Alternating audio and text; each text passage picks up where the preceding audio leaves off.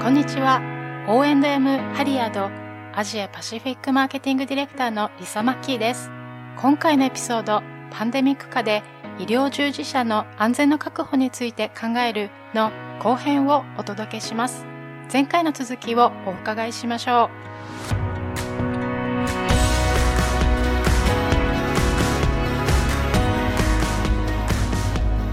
マリー・ルイス教授空気の流れが悪く粒子サイズが異なるとコロナウイルスの拡散に影響すると聞いています。そのこととアイプロテクションの役割について教えていただけますか？H2 受容体部位は目にもあります。WHO がアップデートしたマスクとアイプロテクションに関するガイドラインは質の異なる多くのエビデンスに基づいています。これはパンデミック中に研究者が完璧に計画された研究を行うことができなかったからです。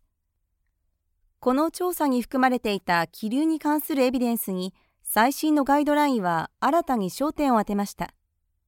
ただ、すべての国のすべての医療施設がパンデミック時に気流基準を満たすことができたわけではありません。その基準は患者あたり毎秒40から80リットルなのでかなり高いです。空気の流れは空気感染を防ぐために極めて重要であり、エアロゾル化された粒子が目に入るのを防ぎます。飛沫感染は依然として病院における主要な感染経路であると考えられていますが、屋内での日和見的な空気感染が現在の重大な感染経路であり、ガイドラインで明確な認知事項として専門家グループが合意しています。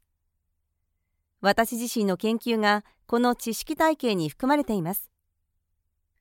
様々なウイルス感染症の患者が放出するウイルス粒子は、インフルエンザウイルスなどの単一サイズの粒子や飛沫核として放出されるわけではありません。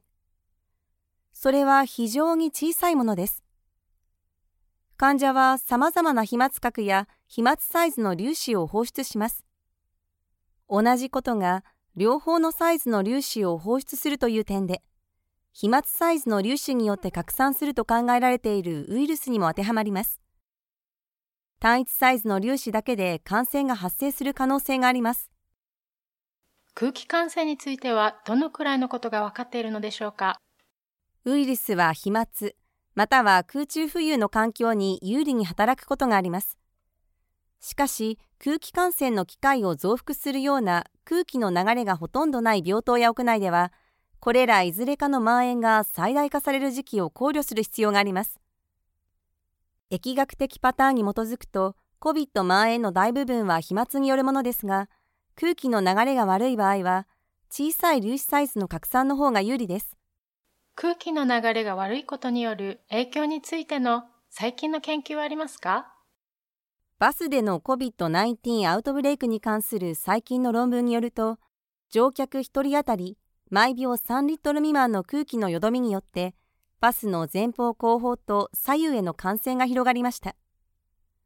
中国ではエアロゾル感染の可能性が示唆されたレストランでのアウトブレイクがありそこではおそらく1時間あたりの換気が不十分であったために感染が広がった可能性があります。ですのでレストランの反対側にいた人がウイルスに感染しましたただしエアロゾル化された粒子は飛沫サイズの約1000分の1であることを忘れないでください。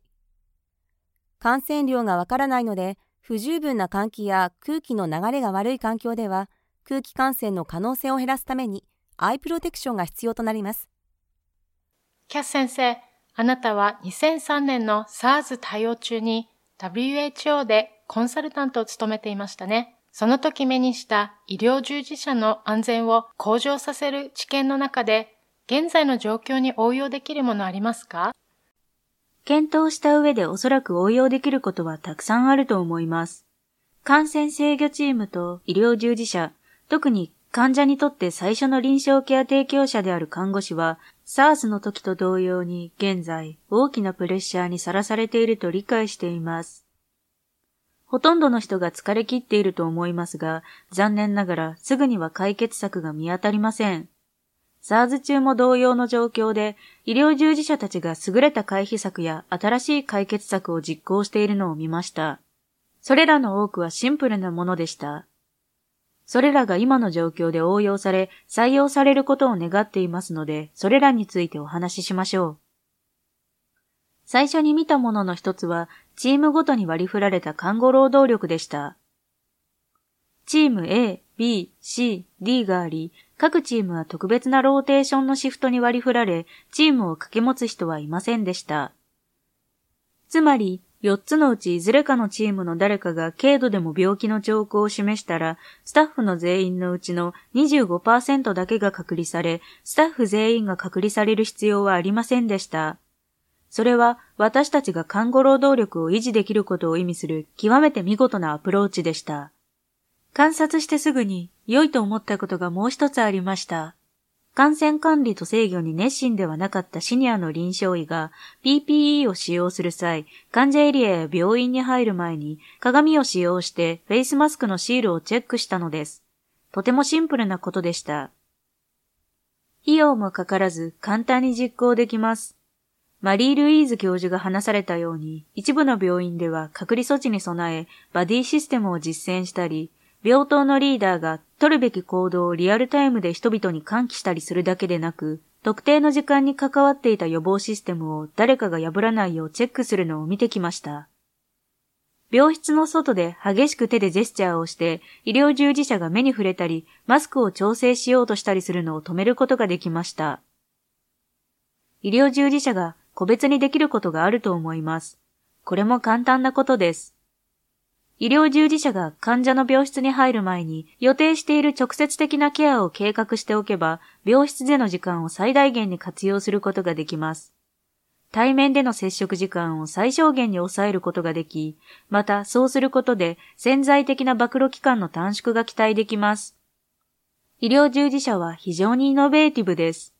人々が COVID-19 を乗り越えるとき、いや、必ず乗り越えられますが、未来に導く新しい知見やイノベーションがあると確信しています。SARS 発生時の香港で、アイプロテクションとヘパフィルター付きの陰圧室が設置されたことを思い出してください。SARS 発生時、SARS 指定の病院が、すべての病棟を別の用途で再利用したことを思い出してください。そうです。ほとんどの病院に準備室がありませんでした。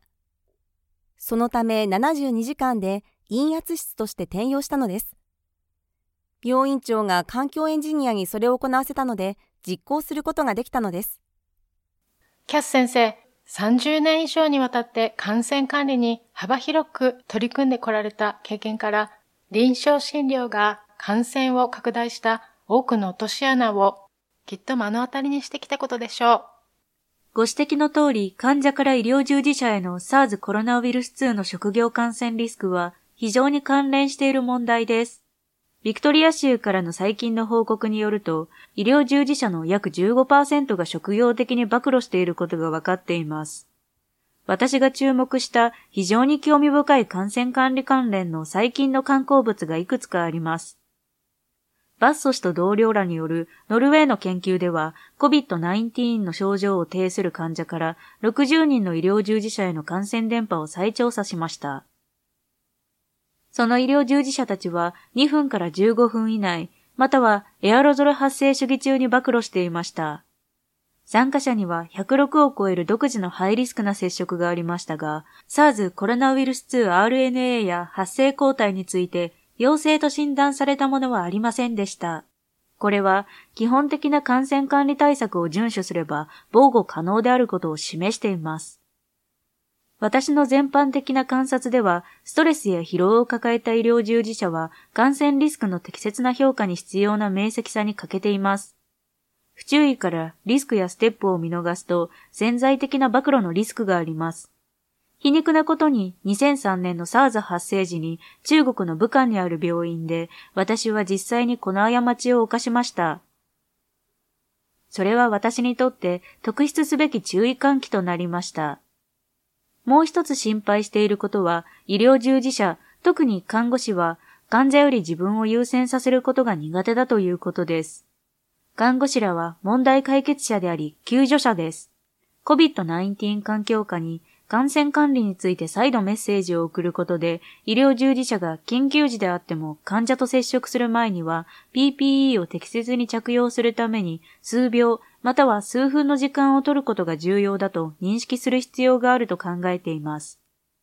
通常 PPE の着用は快適ではなく魅力的でもありません。PPE 着用者が繰り返し PPE を調整するために触るのを何度も見ました。おそらくメガネが曇ったり、マスクが滑ったりしたのでしょう。その理由が何であれ、汚染面に触れた手で顔、目、またはマスクの近くを触ると PPE が提供するバリア性を簡単に損ねるため、これらの行為は避けたり、防いだり、無視する必要があります。マスクや PPE の着脱手法は感染においてどのような役割を果たしますか？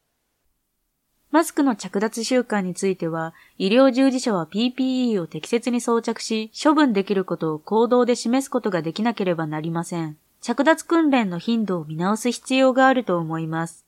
また、病院で働く人には義務づける必要があると思います。フィットテストやユーザーシールチェックについて感染拡大を減らす上で N95 フィットテストはどの程度重要なのでしょうか？SARS 発生時の私の経験と、その後のオーストラリアにおける臨床現場での経験から言うと、フィットテストは全くうまく行えていません。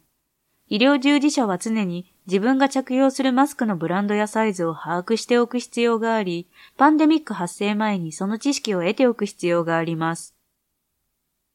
フィットテストは不便であると考えられており、常に認識されているわけではありません。フィットテストは毎年実施する必要があります。最近、フィットテストの課題についてオンライン上で多くの議論があり、一部ではユーザーシールチェックのみが行われていたことも認識しています。私自身、医療従事者としてこれは信じられないことだと感じています。私たちは必須の CPR トレーニングと資格テストを毎年実施しており、それを完了するまでは多くの病院で診療することはできません。それでも私たちは最もリスクが高い期間に的確にマスクを着用していると思います。フィットテストプロセスにはばらつきが多すぎるので、フィットテストは必須かつ標準化する必要があります。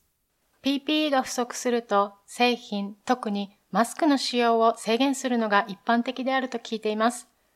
このような慣例は、医療従事者にどう影響するのでしょうか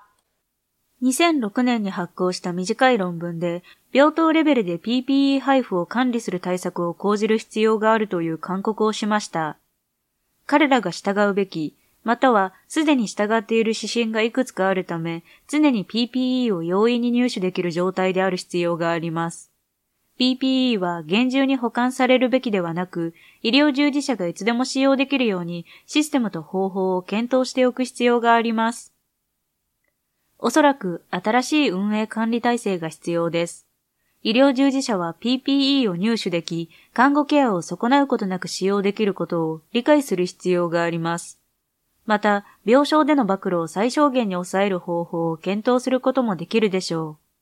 これらのことすべてが臨床ケア提供の合理化を向上させるチャンスがあると私に気づかせてくれたように思います。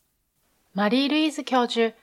医療従事者へのマスクの供給が制限されることについてどのようにお考えですか？過去に私はオーストラリアのパンデミックガイドライン作成のサポートを依頼されました。当時、必要となるマスクや他の PPE の数を確定するために、政府が関与する統計モデラーがいました。医療従事者ごとにレスピレーターを制限する議論は決して受け入れるべきではありません。パンデミックに備えている期間に医療従事者に提供されるレスピレーターの数が制限されるだろうと聞かされました。それは非倫理的であり、森林火事の消防士が完全装備でない状態で炎の中に入っていくようなものです。決して受け入れるべきではありません。また、レスピレーターの数は制限するべきではありません。医療従事者はそれらを闇雲に使用したり、存在に使用することはありません。6月11日の時点で、アジア・パシフィックの国々で1万2000人を超える医療従事者が職業感染し、悲しいことに171人が死亡しています。医療従事者の COVID 症例はゼロであるべき。医療従事者の COVID 関連死はゼロであるべきです。十分な PP がなければ勤務を許可するべきではありません。キャス先生、医療従事者が極端な PPE 不足に直面したとき何をすべきでしょうか？リサ、私の願いは医療従事者が常に高品質かつ手頃な価格の PPE を確保できることです。決して事前の策で妥協しないように、政府やその他の主要な利害関係者への働きかけを行ってでも、医療従事者が最善を尽くせるように支援する必要があります。マリー・ルイス教授、COVID-19 は感染制御と医療従事者の職業上の安全における疫学者の役割をどのように変えたと思いますか？疫学者は常に感染制御と管理を支援してきたと思います。患者の安全、訪問者の安全、そしてもちろん医療従事者自身の安全を守るために常に ICP と一つになり、あらゆることを試みてきました。しかし COVID-19 は疫学者のイメージを一新したと思います。確かにアフリカ、韓国、中国の人々はエボラ、マーズ、SARS 発生時に疫学者の役割をよく理解したと思いますが、他の西側諸国は疫学者の役割を真に理解していなかったのです。時折馬鹿げた映画で疫学者を見ただけです。しかし疫学者は感染制御と管理、社会科学、エンジニア、幅広い設定環境、専門知識の要であり、それらの英知を結集して医療従事者と患者にとって最もリスクが高い場所を特定します。なぜなら病棟での観察が必ずしも答えであるとは限らず、分析や解釈にはかなりの考察が行われるので、疫学者は決して単独で行動することはなく、常に感染制御、管理の専門家と協力し合っているのです。疫学者は感染制御、管理の専門家だと思っていましたが、キャスがそうではないことに気づかせてくれました。疫学者は感染制御、管理の重要なパートナーなのです。疫学者として活動してきた中で、医療従事者の安全性がどのように改善されてきたかコメントいただけますか ?80 年代に疫学者として活動を始めた時、医療従事者は自分たちの安全について非常に無関心で、特に移民人口が増加した際には、悲しいことに肝炎にかかっていたと思います。また NGO のために世界の他の地域での活動も増えましたが、ワクチン接種で身を守ることは考えてなかったと思います。インフルエンザのワクチン接種率はひどく低いものでした。患者の安全を大切にし、医療従事者自身の安全を後回しにしていたからです。幸いなことに今は非常に優れた政策があるので、患者の世話を急いでする前に、彼ら自身の安全について考えるよう求めています。HIV の登場によって標準予防策に注目が集まり、暴露の可能性がある他の感染症や有害物質に対して医療従事者自身で気を配ることにまで波及してきました。このように非常に長い道のりを歩んできたのです。医療従事者にリスクを喚起するよう増幅させるものが絶えず存在します。それが昔のエボラであり、エボラは非常に長い間存在していたので、エボラでなければ HIV でした。HIV でなければ肝炎でした。肝炎でなければ新型フルエンザで、それは SARS でした。そして今、それは COVID-19 です。大きく変化してきました。患者のケアと同じくらい、医療従事者の安全も常に重視されることを願っています。しかし、命の危険にさらされる恐れがあるとしたら、正常な考えの親であれば、子供に看護や医学、または関連する医療に関わることを進めたいとは思わないでしょう。しかし、安全で愛される医療従事者がいなければ、医療サービスの提供はできないのです。現在、そして将来にわたって、より効果的な管理をするために、COVID-19 や過去の感染症の流行から何を学ぶことができるのでしょうか？このポッドキャストで示すように、私たちはこの状況で一丸となって最善を尽くさなければなりません。これが終わったとしてもニューノーマルな日常が待っており、私たちは変化に対してオープンでいなければなりません。私は医療従事者が過去に実践してきたことから多くを学びました。感染症は臨床診療を一新することができるものだと思います。良い例があります。1980年代初頭、看護学校でグローブを着用してはいけないと教えられました。患者が自分を汚いもののように感じさせられるからという理由でした。また、使用済みの針と注射器を再生するようにも教えられました。今となっては、この下積み時代に何かに暴露したかもしれないのは想像に難くありません。しかし、HIV の出現と血液媒介病原体に対する認識の高まりは、この両方の教えを覆し、代わりにそれらはすぐに不十分な感染管理の観光の証拠となりました。当時、誰がそれを想定していたでしょうか。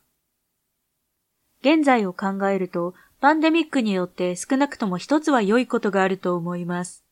なぜなら、パンデミックはこれまでの観光が試され、新しい知識が現れる非常に豊かなチャンスを提供してくれるからです。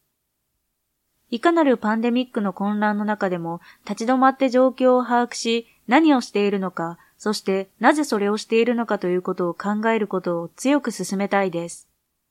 感染制御と管理で私たちが見てきた最高の進歩は、感染流行中に収集されたデータを訴求的に見直すことからもたらされました。2003年の SARS は私にとってそのいい例でした。この現在のパンデミックの間、WHO などの機関が COVID-19 の感染経路を再考するよう緊急にリアルタイムで求めています。それは飛沫感染か、それとも空気感染か、その両方か、それとも何か違うものか。過去にあったものとは異なる新しい感染経路の可能性にまだ気づいていないのでしょうか。このアウトブレイクが終わったら、批判的に考え、参加者が経験と知見について報告を受け、共有できるようにしましょう。その時こそ最高の判断ができる時だからです。その判断とともに備えに対する新たな責任が生まれます。SARS、鳥インフルエンザ、MERS があったにもかかわらず、COVID-19 に対する備えはできていませんでした。準備のためにもっとたくさんのことができたはずです。そうすれば今日の世界はどれほど違っていたでしょう。将来のパンデミックに備え、ご自分で十分な計画を立ててください。次の危機が発生する前に、どのマスクが必要かを理解してください。N95 のサイズを把握し、フィットテストを行ってください。最も重要なことは問い続けることです。本日は大変多くの情報が示され共有されました。テーブルを支える4本の足の例えと、この問題を阻止できる感染制御の要素は一つでないという事実が印象的でした。4つの要素の1つ目は、臨床医は防護具の使用方法に関して適切な行動をとる必要があるということ。2つ目に、信頼できる専門機関によって作成、承認されたポリシーは発生状況の変化と COVID-19 感染を考慮して評価及び再検討する必要があるということ。三つ目に、この感染者が変化するにつれて、研究者に質の高い科学的ガイダンスの提供を働きかけ続ける必要があること。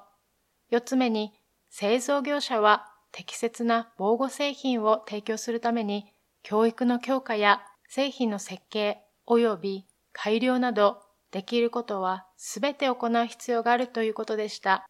4つの異なる観点から4つの異なる要素で全体的にアプローチすることによって感染制御は医療従事者の完全を確保するという適切な結果を達成することができるのです。また、重要なポイントの一つとして、医療従事者は患者より自分を優先させることが苦手だということにキャスが言及したことでした。病室に入って患者の世話をする前に医療従事者が自分の PPE について確認することは本当にリマインダーだと思います。Halyard Education のポッドキャストシリーズをお聴きくださりありがとうございました。パンデミックにおける医療従事者の安全確保とアジアパシフィック地域全体の PPE 市場に関する最新情報についてお話をお伺いしました。リサ・マッキーでした。また次回お会いしましょう。免責事項をお伝えします。このポッドキャストで示された見解や意見はそのスピーカー独自のものであり公式のポリシーや他のエージェンシー組織雇用主または会社の立場を必ずしも反映するものではありません。分析で示された仮説はスピーカー以外の事業体の見解を反映するものではありません。医療関係者の方々においてはご自身の基準を考慮することが重要でありここでの見解に長い間とらわれることがないようお願いいたします。